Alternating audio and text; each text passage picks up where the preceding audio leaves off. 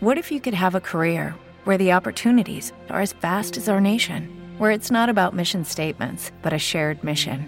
At U.S. Customs and Border Protection, we go beyond to protect more than borders from ship to shore, air to ground, cities to local communities. CBP agents and officers are keeping people safe. Join U.S. Customs and Border Protection and go beyond for something far greater than yourself. Learn more at cbp.gov/careers.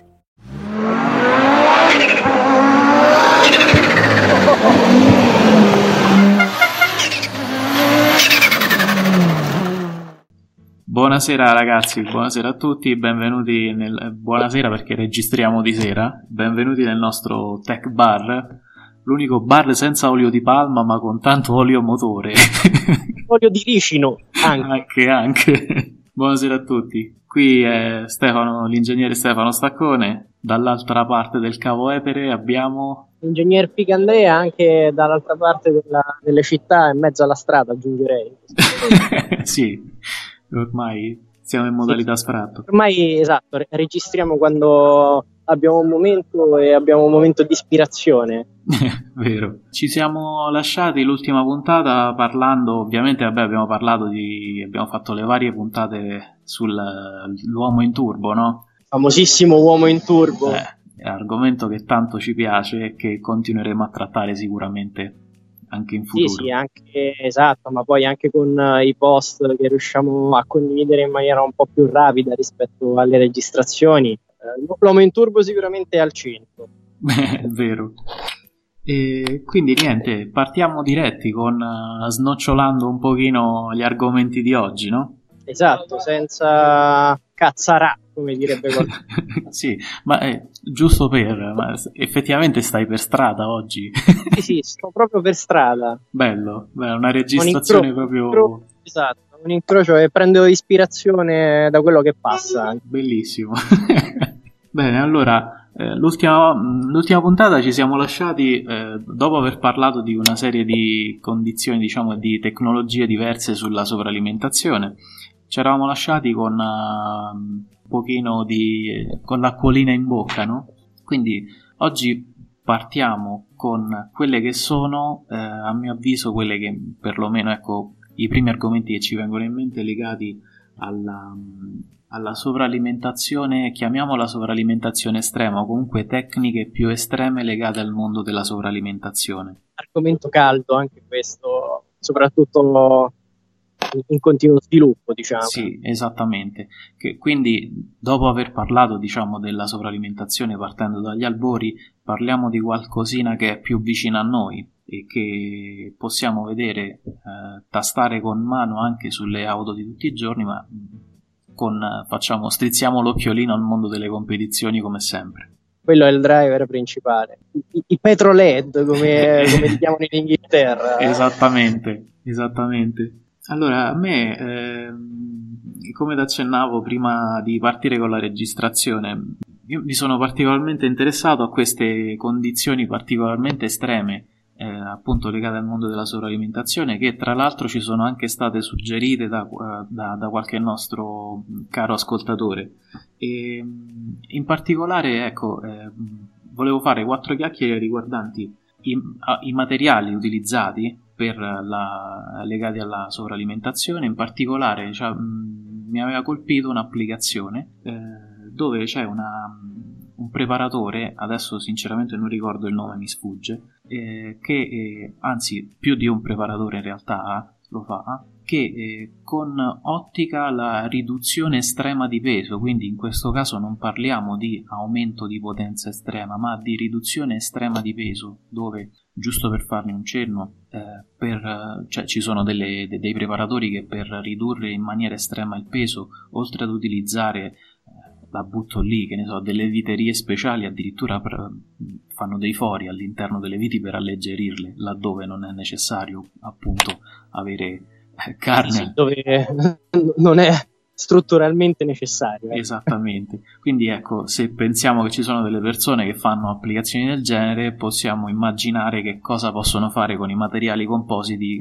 che al giorno d'oggi sono sempre più fruibili, diciamo così, su applicazioni motoristiche. e eh, nel caso specifico mi ha colpito appunto la eh, produzione della chiocciola della turbina, la parte del compressore in realtà, quindi parliamo di un turbocompressore, la chiocciola del compressore costituita in materiale in fibra di carbonio. Praticamente normalmente viene costruita, eh, viene forgiata oppure prodotta eh, con macchinari a controllo numerico o entrambe le cose e, mm, fatta in, in, alluminio solitamente o comunque in leghe di alluminio che sono comunque leghe leggere ma sono eh, diciamo che hanno delle caratteristiche sufficienti per la maggior parte delle applicazioni anche per applicazioni più spinte motoristiche non ci sono mai stati problemi particolari. Però eh, laddove si vuole ridurre in maniera drastica il peso ci sono appunto eh, delle, de, dei preparatori che hanno tolto la, la chiocciola in alluminio e l'hanno tra virgolette convertita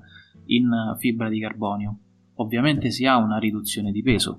Eh, questo... Sì, eh, considera dai dati di targa, mi sembra che una, una, chiocciola realizzata in materiale composito si aggiri intorno ai 2 kg di peso. Sì, anche qualcosa di meno. E, e, e, ovviamente questo qui è un saving abbastanza importante. Sì, sappiamo bene insomma qual è il risparmio in termini di peso con l'utilizzo insomma di materiali eh, compositi, ovviamente senza andare a pregiudicare quella che è la componente strutturale. Certo, e poi ovviamente la parte più stressata che è la parte calda, ovvero la parte della turbina. Sì, sì, esattamente. Beh, diciamo la parte calda della turbina, bene o male, resta quella, nel senso che comunque vengo, vengono utilizzati i classici materiali eh, ad alta resistenza di temperatura, chiamiamoli così, mentre la parte eh, dove si va a fare saving appunto dal punto di vista del peso è quella del compressore, insomma. Sì, sì, sì, sì. Questa applicazione da un lato mi piace tanto perché comunque è un pochino... Ehm, fa parte un po' della follia del progettista, chiamiamola così, no? È un'applicazione molto estrema, appunto, che va a eh, ridurre in maniera importante la componente del peso e se sommata a tutte le riduzioni di peso che si possono fare utilizzando materiali compositi oppure andando ad utilizzare alleggerimenti, chiamiamoli così, eh, sicuramente possono fare la differenza su un'auto da competizione. Dall'altro però ci sono ci sono molti preparatori che sono contrari a questa applicazione.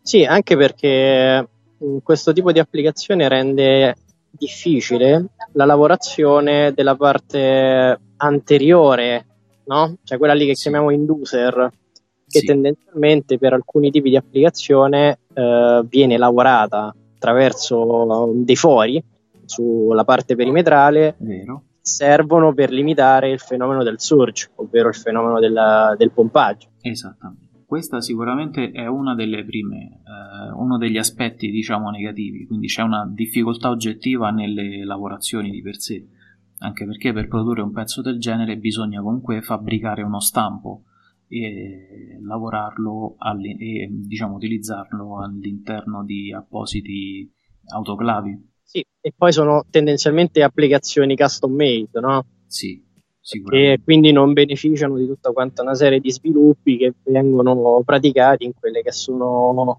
diciamo, le linee classiche di produzione di questa tipologia di, di turbocompressori. Sì, es- esattamente. A parte questo, c'è un'altra cosa che mi lascia perplesso e, ed è la, quella che secondo me è la, so, la durata o comunque la resistenza meccanica nel tempo.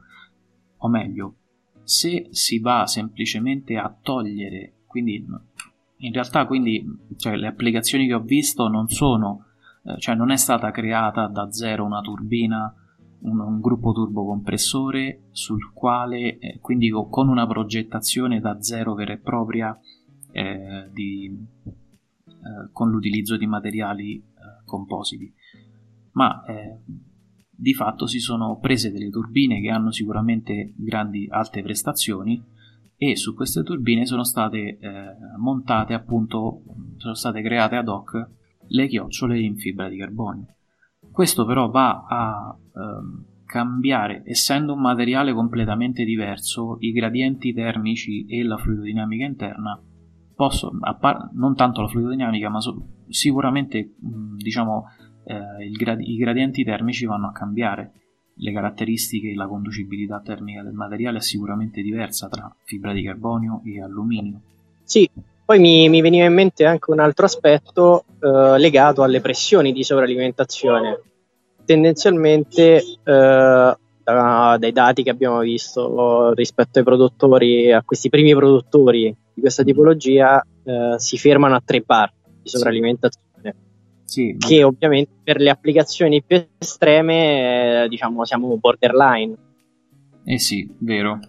E infatti mi chiedo, vedendo questi dati, io mi chiedo se sono limitazioni dovute alla, eh, mi piacerebbe sapere se sono limitazioni dovute um, alla resistenza di per sé del materiale oppure se sono limitazioni eh, dovute al fatto che andando al di sopra di certe pressioni ci sono delle tolleranze geometriche che, sono, eh, che, che possono andare ad inficiare che, che, vanno a cambiare e eh, possono andare ad inficiare sul corretto funzionamento del gruppo turbocompressore. Quindi, eh, questo sarebbe un bel argomento da, sì. da studiare.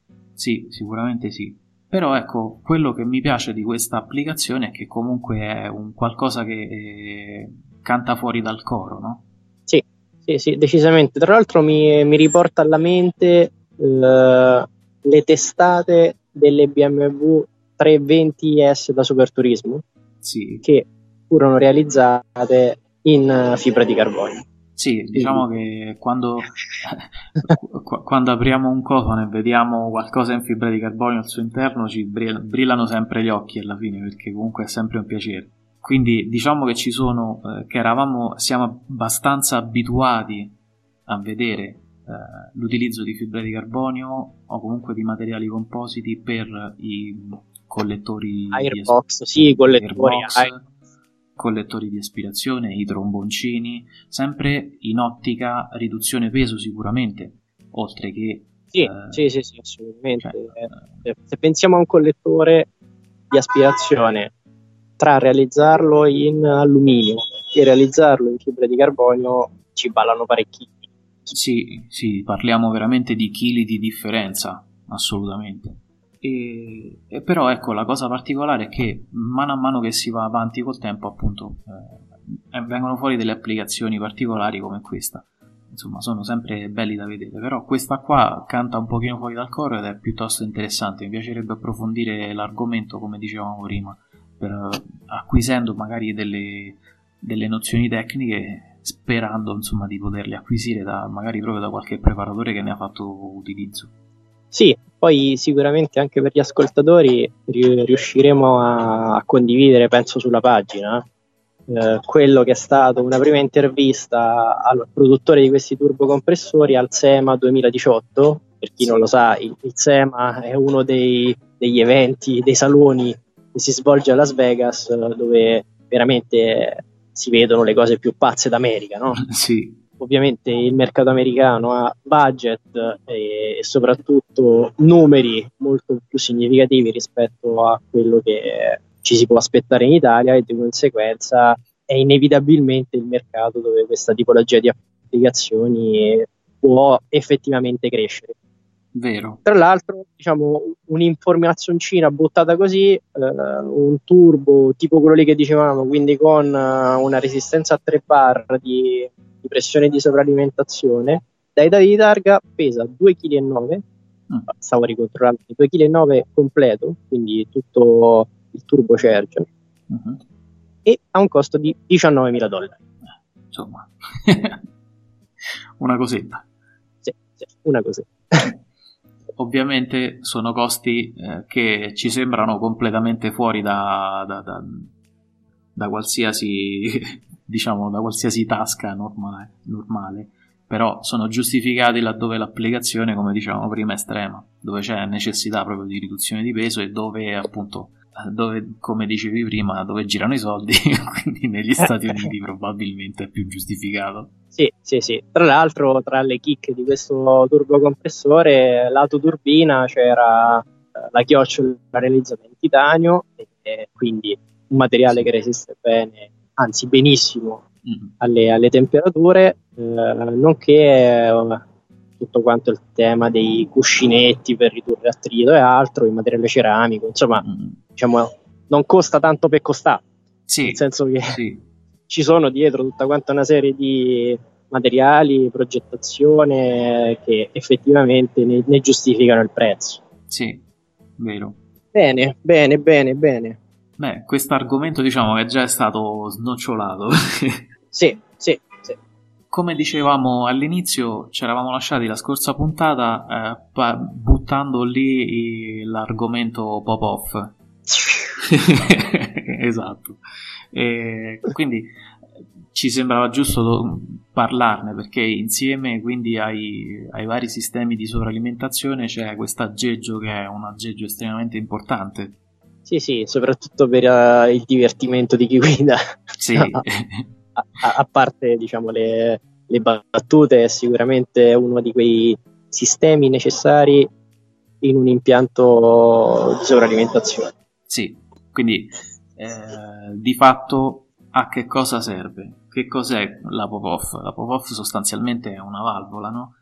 che eh, ha la funzione di limitare la pressione alle, all'interno del compressore, proprio detto terra-terra. Il perché eh, non è proprio banale, in realtà diciamo che tutti quelli che sono vicini al mondo del tuning eh, la utilizzano, mi dispiace dirlo, ma la utilizzano più che altro per l'effetto sonoro. si sente che stai per strada. sì, sì. Beh, Beh, mi aspetto anche che passi qualcuno con la pop-off. Sì, no, infatti ho detto l'effetto sonoro cioè, è partita l'ambulanza, effettivamente ci stava meglio una pop-off che... che... Eh, esatto, esatto. Quindi dicevamo in buona sostanza eh, la pop-off è una valvola che ha la funzione di limitare la, che va a limitare la pressione massima del compressore e questa cosa la fa soprattutto, dura- no, soprattutto la fa durante la fase di rilascio dell'acceleratore. Sì, sì, durante la fase di chiusura della valvola a farfalla, sì. dove praticamente nel tratto compreso tra la valvola a farfalla e la chiocciola e diciamo l'aspirazione dell'autocompressore eh, ti troveresti ad avere una sovrappressione che potrebbe in qualche modo danneggiare le palette con il famoso effetto del colpo d'ariete. Esattamente. Quindi di fatto la parte, diciamo, la fisica di quello che accade è questo, cioè eh, sa- siamo in fase di rilascio, eh, i gas di scarico continuano ad uscire comunque dal motore, mettendo, continuando a far ruotare la, la parte della turbina e quindi il compressore continua a girare continuando a girare, eh, continua a spingere aria, ma la spinge in un condotto dove trova un muro, la valvola farfalla chiusa. Di conseguenza questo può generare quello che dicevi tu, quindi eh, delle onde di compressione, di un colpo d'ariete tale che può, dan- può andare a danneggiare, ehm, cioè praticamente tutti quanti gli sforzi vanno a, sui cuscinetti reggispinta all'interno della parte del, del compressore, no? Esatto. Quindi, diciamo, per chi non lo sapesse, se si danneggiano i cuscinetti reggispinta, inevitabilmente si hanno trafilamenti d'olio, ti trovi l'olio che o va al lato turbina o va al lato compressore e quindi crei tanti danni. Sì, eh, la cosa particolare è che eh, nei casi più fortunati questa cosa, diciamo, ti, ti, dà il tempo di accorgertene, no? Con fumosità in alcuni casi allo sì. scarico, eccetera però nei casi diciamo più sfortunati sono rotture abbastanza repentine e che vanno cioè la particolarità è la che, spallettata come... esattamente. Il brutto di questo è che la rottura non si limita soltanto all'apparato del turbocompressore ma in realtà dei pezzi degli sfridi che possono eh, derivare dalla rottura delle magari appunto dallo strusciamento, rom- cioè immaginiamo il fatto che si rompono o comunque si danneggiano i cuscinetti, eh, le- la valettatura della, eh, de- della parte del compressore comincia a strusciare, gli sfridi e possono piegarsi e rompersi, gli sfridi eh, vanno all'interno del mo- della parte di aspirazione del motore insieme anche magari a qualcosa di olio L'olio che entra in camera di combustione può generare de- l'autoaccensione della miscela, fenomeni di detonazione e già quelli da soli vanno a far danno. se ci mettiamo anche gli sfridi che possono entrare all'interno della camera di combustione, insomma il motore possiamo anche buttarlo. Questa è, è diciamo la sintesi e questo ci fa capire quanto sia importante la necessità di utilizzare un apparato del genere. Sì, e soprattutto la corretta taratura e il funzionamento di questi sistemi. Eh, esatto. Ovviamente, facendo un leggero passo indietro, noi parliamo di pop-off, ma sarebbe diciamo, più corretto parlare di blow-off o di valvole poi atmosferiche. Sì, sì. Poi a seconda della tipologia, diciamo, l'aria compressa che vado a scaricare la posso o rimandare nella scatola di, del filtro aria. Quindi, Facendola ricircolare in sostanza. Esatto, quindi quando parliamo dei sistemi diciamo OEM, quelli originali che ributtano l'aria nella, nella scatola filtro, mm. quando invece parliamo di eh, diciamo, tuning, tendenzialmente quello che si va ad applicare è una valvola di tipo atmosferica, sì. quindi con una, una molla, con una certa taratura, una membrana e quando si raggiunge un delta P eh, su, su, questa molla, quindi che, che, vince la resistenza di questa molla, la valvola si apre. Sì, ed è quella è che ci piace di più. Esatto, esatto. però è anche fondamentale tararla bene, altrimenti eh, non hai pressione nel condotto d'aspirazione. Cioè, potresti non avere eh, pressione eh, nella di, dimandata lato aspirazione. Sì. Perché avresti la valvola che continua ad aprire, a sfarfallare, cioè sì, al di là dell'effetto acustico particolarmente interessante, abbiamo sostanzialmente delle perdite di potenza. Perché? Cioè, se, allora, diciamo che, correggimi se sbaglio, però bene o male i costruttori utilizzano valvole del genere, però ovviamente non a sfiato in atmosfera, quindi a ricircolo. Sì. E eh, facendo ricircolare l'aria, eh, praticamente l'aria è già stata misurata dall'apparato elettronico, no? Esatto. E quindi non abbiamo la corretta carburazione. Esattamente. Detto proprio in parole semplici. Esattamente. E, oltre a questo c'è... No, ad esempio uno, uno dei fenomeni è che eh, nelle valvole a sfiato esterno, quindi le pop-off, sì. l'effetto naturale che si ha se non si ha una buona calibrazione elettronica è che tendenzialmente la, la miscela tende ad arricchirsi. Sì, esattamente quell'area viene calcolata dal depimetro o dal misuratore comunque eh, di aria in aspirazione, però poi eh, il motore non se la vede.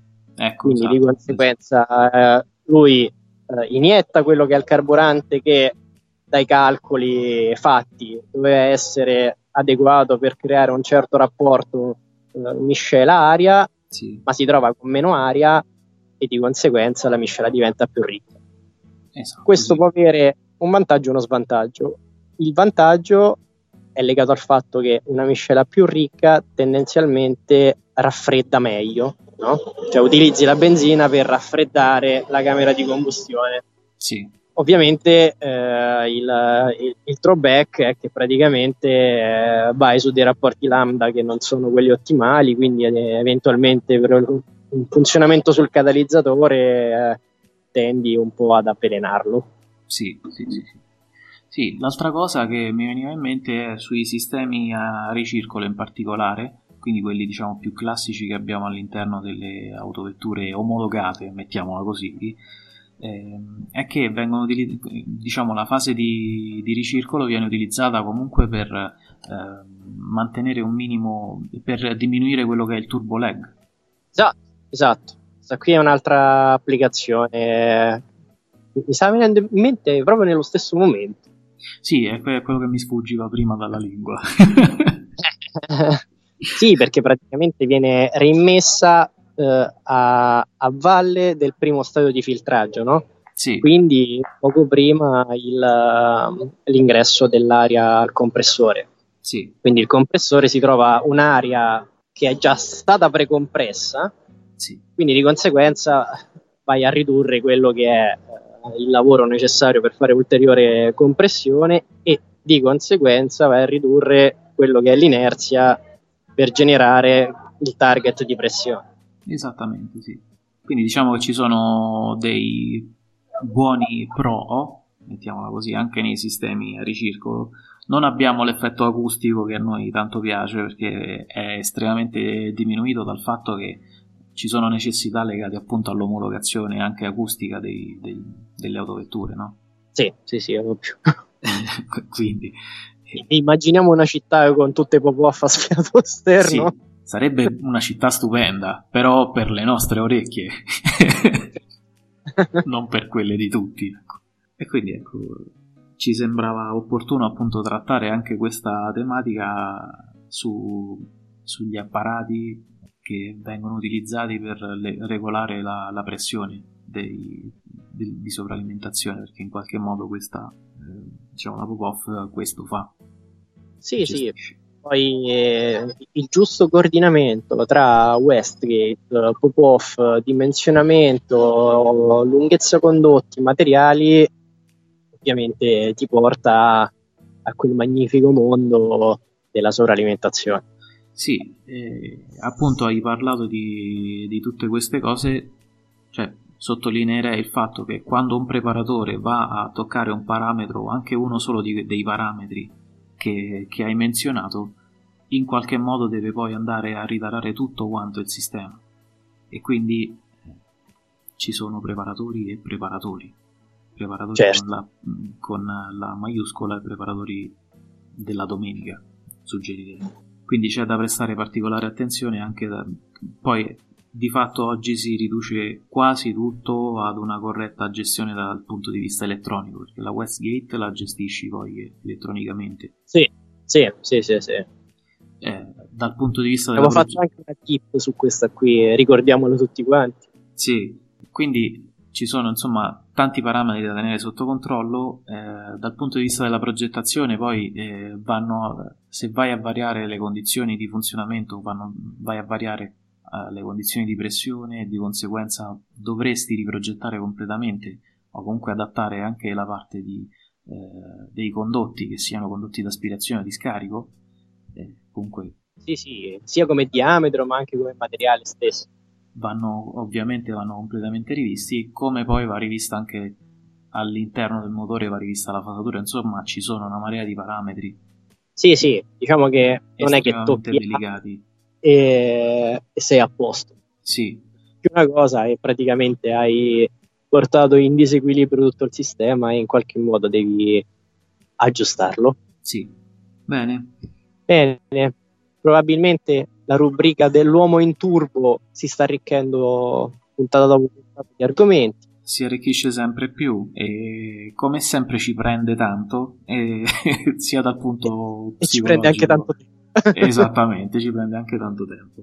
Quindi a questo punto, diciamo, mettiamola un attimo in stand by, ne parleremo, continueremo a parlare di, di, di questo ed altro, insomma, nelle prossime eh, nelle prossime puntate. Però mh, volevamo fare un cenno a quello che è stato il nostro weekend, il nostro racing weekend, chiamiamolo così. Il racing weekend che, che è quel momento in cui si va in pista, tendenzialmente noi riusciamo ad andare all'autodromo di Vallelunga, che è quello un po' più vicino. Sì. E inevitabilmente ti sale la scimmia. Vero e ti sale la scimmia perché vedi tante cose, vedi un mondo che ti ha sempre affascinato e di conseguenza entri nei box con, con uh, l'occhio del bambino, no? Sì. E devo dire che nell'ultimo appuntamento ne abbiamo viste diverse di, di cosette interessanti. Ci sono delle cose che ti hanno, che hanno particolarmente attratto la tua attenzione? Uh, sì, allora, diciamo, Uh, io sono andato nel weekend in cui correvano le vetture del campionato italiano Gran Turismo e in particolare mi hanno colpito due auto. La prima è la Lamborghini Huracan. La Huracan GT3 anno dopo anno sta diventando veramente uno di quei mezzi eh, impressionanti. Io ho avuto la fortuna di vedere le prime Huracan GT3 penso quattro anni fa, tre o quattro anni fa, e vedere l'evoluzione che ha avuto in questi anni è semplicemente impressionante. Vedere le evoluzioni in, principalmente eh, in tema di aerodinamica, eh, ma anche eh, in quello che è ad esempio l'air scope, quindi eh, quell'enorme presa che, che sporge da, dal tettino e che convoglia l'aria con una certa pressione verso il, il collettore di aspirazione, che quando lavora in forma dinamica riesce a dare un surplus di potenza non indifferente per uh, un motore 10 cilindri 5002. Sì, no, è veramente impressionante. Poi tra l'altro, eh, se non ricordo male, era... abbiamo messo le foto, era una delle tip, giusto? Sì, sì, sì, sì. sì. No, veramente una, un'auto impressionante. Uh, un'altra uh, impressionante in maniera leggermente differente è l'M6. L'M6 che... Uh, torniamo a qualche anno fa, è stata una delle prime a montare un motore turbo nella categoria GT3. Quindi parliamo di un motore 4.4, se non sbaglio, di turbo e è impressionante vedere come gli scarichi si fermino all'altezza dello sportello. sì. E soprattutto come sono curati in termini di gestione, gestione del, del calore anche ricollegandomi all'ultima tip che abbiamo fatto sui sistemi che attualmente diciamo, sono i best in class per la gestione termica delle linee di scarico. Sì, anch'io sono rimasto impressionato anche perché, vabbè, eh, vado un attimo a memoria, insomma, durante il, il fine settimana era 14 e 15 settembre, no? Sì, sì. Eh, c'erano diverse, in realtà diverse competizioni, cioè diverse categorie che hanno corso quel giorno. E c'era la Supercar Series, il TCR, il campionato italiano sport prototipi, minicar. anche la marca Porsche. Sì, esattamente. E quello che tra le varie cose a, me sinceramente cioè, sono rimasto ben colpito un pochino da tutto, però ci sono due o tre cose che mi hanno colpito in maniera particolare. Allora, ho è stato spettacolare vederle tutte, mi è piaciuto tantissimo vedere in particolare la gara del campionato italiano Gran Turismo Endurance, dove appunto c'è stata la, eh, la Lamborghini del team imperiale, se non ricordo male si chiama. Sì, sì, sì. Che è il, team praticamente satellite di, di Lamborghini. Sì, ed è stata in testa alla gara per uh, almeno più della metà della gara, se non ricordo male. E purtroppo però ho avuto problemi meccanici al cambio, mm, mi è sembrato di capire perché poi lì le, le voci, come sai, si rincorrono e quindi è difficile capire in maniera immediata quello che è successo, però insomma purtroppo si è dovuta fermare. Fino a quel momento però ha mostrato una superiorità pazzesca. Quando sono partiti era rimasta, essere rimasta pochi giri in seconda posizione, dopodiché ha cominciato una cavalcata pazzesca. Purtroppo ha avuto problemi meccanici. Però in generale, insomma, mi è piaciuto tantissimo la gara perché c'erano veramente i mostri della laguna praticamente in, uh, sull'asfalto, cioè pazzeschi. E... Sì, sì, eh, cioè, cioè, due pilotini del calibro di Jacques Villeneuve ecco. e Giancarlo Fisichella sulla stessa macchina. Sì, quindi insomma non c'erano i piloti della domenica nel, no, nel no, senso lato, ma insomma c'erano i veri piloti. Però mi ha colpito particolarmente, allora, eh, mi hanno colpito le differenze perché io poi certe cose magari sono, eh, le avevo anche dimenticate, però tra una categoria e l'altra c'è una modalità diversa di partenza. Alcuni fanno la partenza lanciata, quasi tutti se non ricordo male, eh, mentre la partenza, se non ricordo male, del campionato italiano eh, Smart, che ricordiamo sono Smart e la ICAP, sono Smart elettriche, eh, che partono da, da, fermi, diciamo. E mi sembra però, eh. Però so, sono sicuro della... Sì, sì, smart, smart partono elettriche, eh, Gran Turismo partono lanciate. Sì, no? eh, però la Qualche Porsche, altra... La Porsche Carrera Cup parte da fermo. Sì, sì, Porsche Carrera Cup. Sì. Eh, diciamo che mediamente sono abituato a vederle sempre, che ne so, sullo schermo e vederle partire quindi con uh, il attraverso quello che è il launch control vederle partire da fermi con uh, giri a palla e partire a missile cioè mi ha veramente fatto venire la pelle d'oca. Un'esperienza bellissima.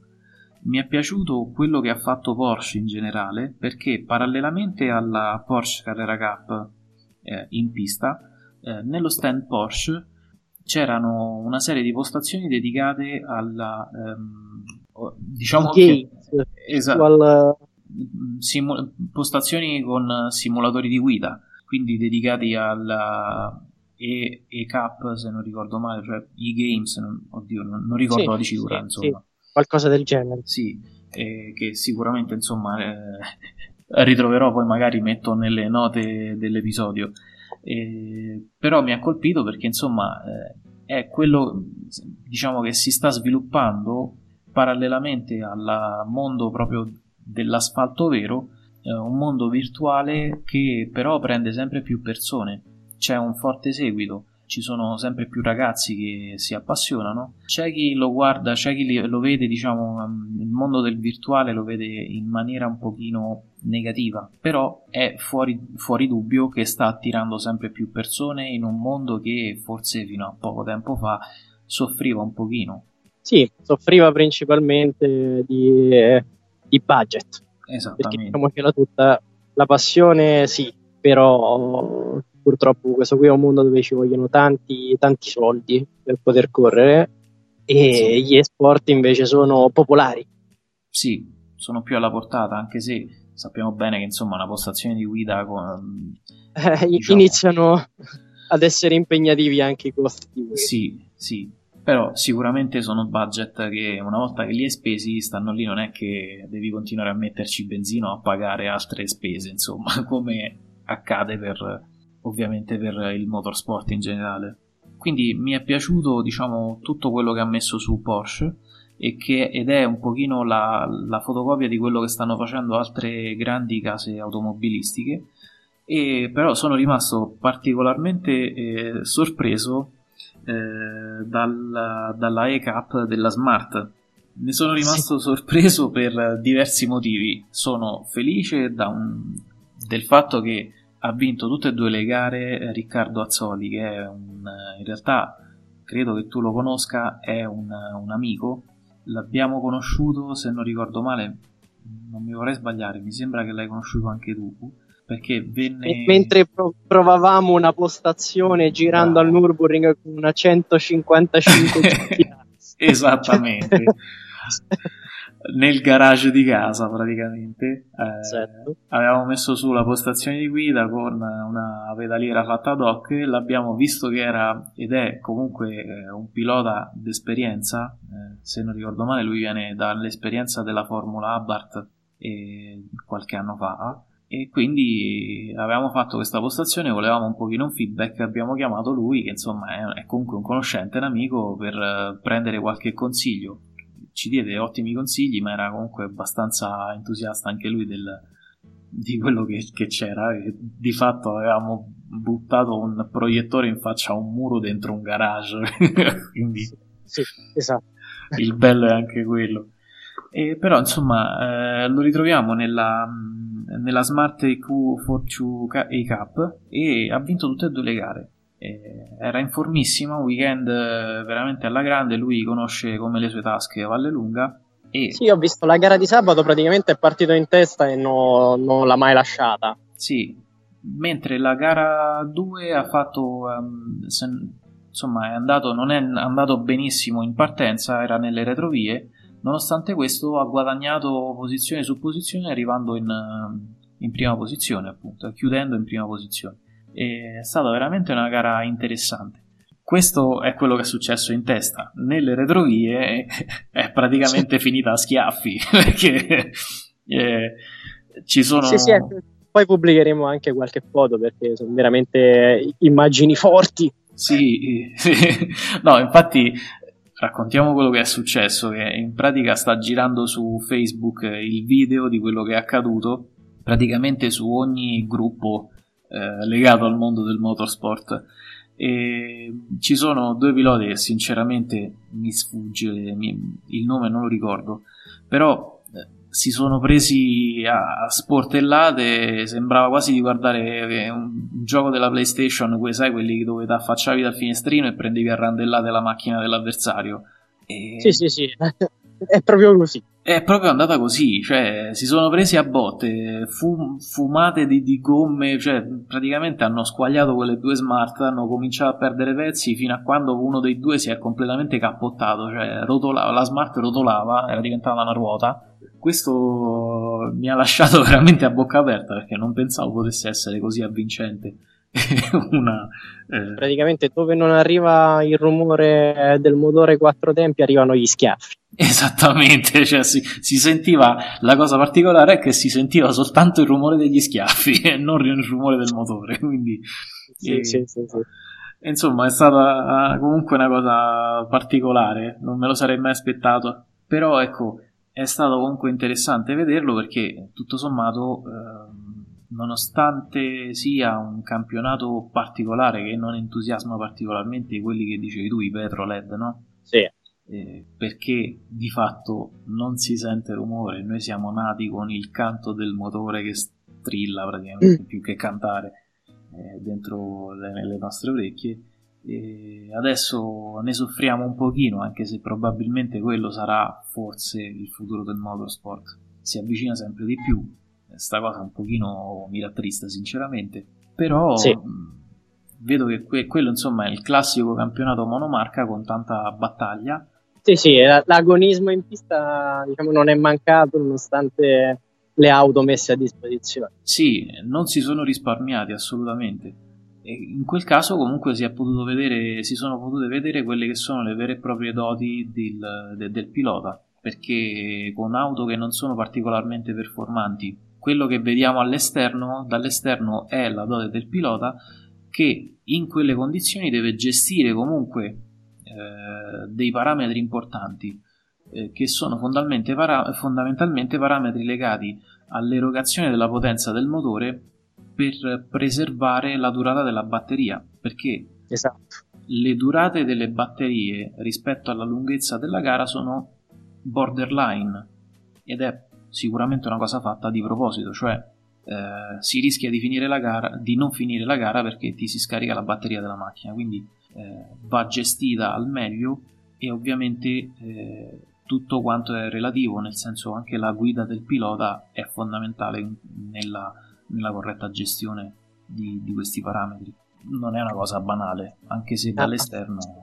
Assolutamente, eh, si può fare quasi un paragone con una gara endurance sì. dove non devi avere soltanto la prestazione, ma devi tenere d'occhio tanti altri parametri, no? Sì, vero. Che poi dall'esterno le vediamo come se fossero le, i, i maggiolone della lavatrici. sì, lavatrici che, che, camminano e che anche girano su se stesse, si capovolgono sì, sì, con sì. estrema facilità. Ah, eh, quella, vabbè, quella è un'altra storia. Bene. Bene, io direi che sì. è, è tempo eh, di, di, chiudere la puntata, anche perché saranno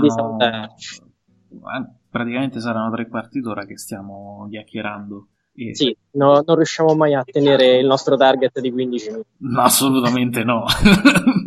in, in, un quarto d'ora penso ci riusciamo a malapena a salutarci. No, dicevo, è proprio questo lo spirito con cui è nato il Tech Bar. Esatto. Inizia a parlare di quello che ci piace e ovviamente ci passiamo le ore sopra. Infatti, da buone scimmie.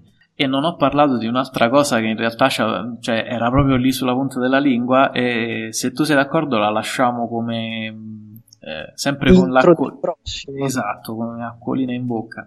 Sempre in tema di applicazioni eh, legate al mondo della sovralimentazione applicazioni estreme. Mi ha colpito tantissimo un'applicazione l'applicazione della stampa 3D sulla Koenigsegg One to One, in particolare sul gruppo del turbocompressore. Ah, eh. Beh, quello lì è proprio un argomento che dovremmo discutere a parte, sì. pensando anche alla pinza freno della Bugatti Chiron.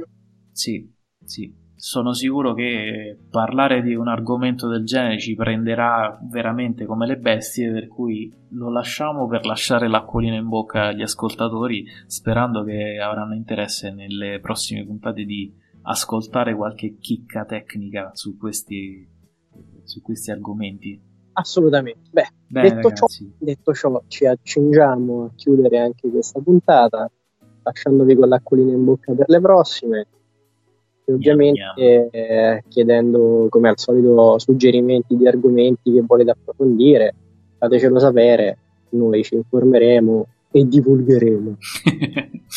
Vero, è sicuramente una cosa scontata, però ecco, ci fa piacere se partecipate, se ci date nuovi spunti, come diceva Andrea, se ci date nuove idee e se condividete il verbo. seguiteci, seguiteci se volete, se ne avete il piacere sui vari eh, social e sulle varie piattaforme eh, legate al mondo del podcast, quindi eh, ormai siamo presenti ovunque, su Spreaker, su Spreaker diciamo che è la piattaforma madre, poi siamo presenti su Google Podcast, su Apple Podcast, eh, se non ricordo male siamo presenti anche su iHeart, cioè è un podcast specifico eh, per un'applicazione specifica per eh, podcast su, per le applicazioni di sai quelli che fanno fitness, no? Ho scoperto che c'è anche una sì, su iHeart podcast, una roba del genere. Ovviamente l'ho registrato anche lì il podcast. Rompiamo le scatole a tutti. A tutti, tutti. Quindi insomma, seguiteci e partecipate qualora vogliate. Sì, seguiteci sulle linee podcast, seguiteci sulla pagina, condividete le, le motorsport tips, come le chiamiamo noi, che sono quelle che ci riescono un po' più agevolmente, cerchiamo di crescere insieme. Bene ragazzi, allora buona giornata se ci ascoltate di giorno, buona serata se ci ascoltate di sera. e buonanotte a tutti. E buonanotte. un saluto. Un saluto, un saluto a tutti. A presto. A presto. Lucky Land Casino asking people what's the weirdest place you've gotten lucky? Lucky? In line at the deli, I guess? Aha, in my dentist's office. More than once, actually. Do I have to say? Yes, you do. In the car before my kids' PTA meeting. Really? Yes. Excuse me, what's the weirdest place you've gotten lucky? I never win and tell. Well, there you have it. You can get lucky anywhere playing at LuckyLandSlots.com. Play for free right now. Are you feeling lucky? No purchase necessary. Void where prohibited by law. 18 plus. Terms and conditions apply. See website for details.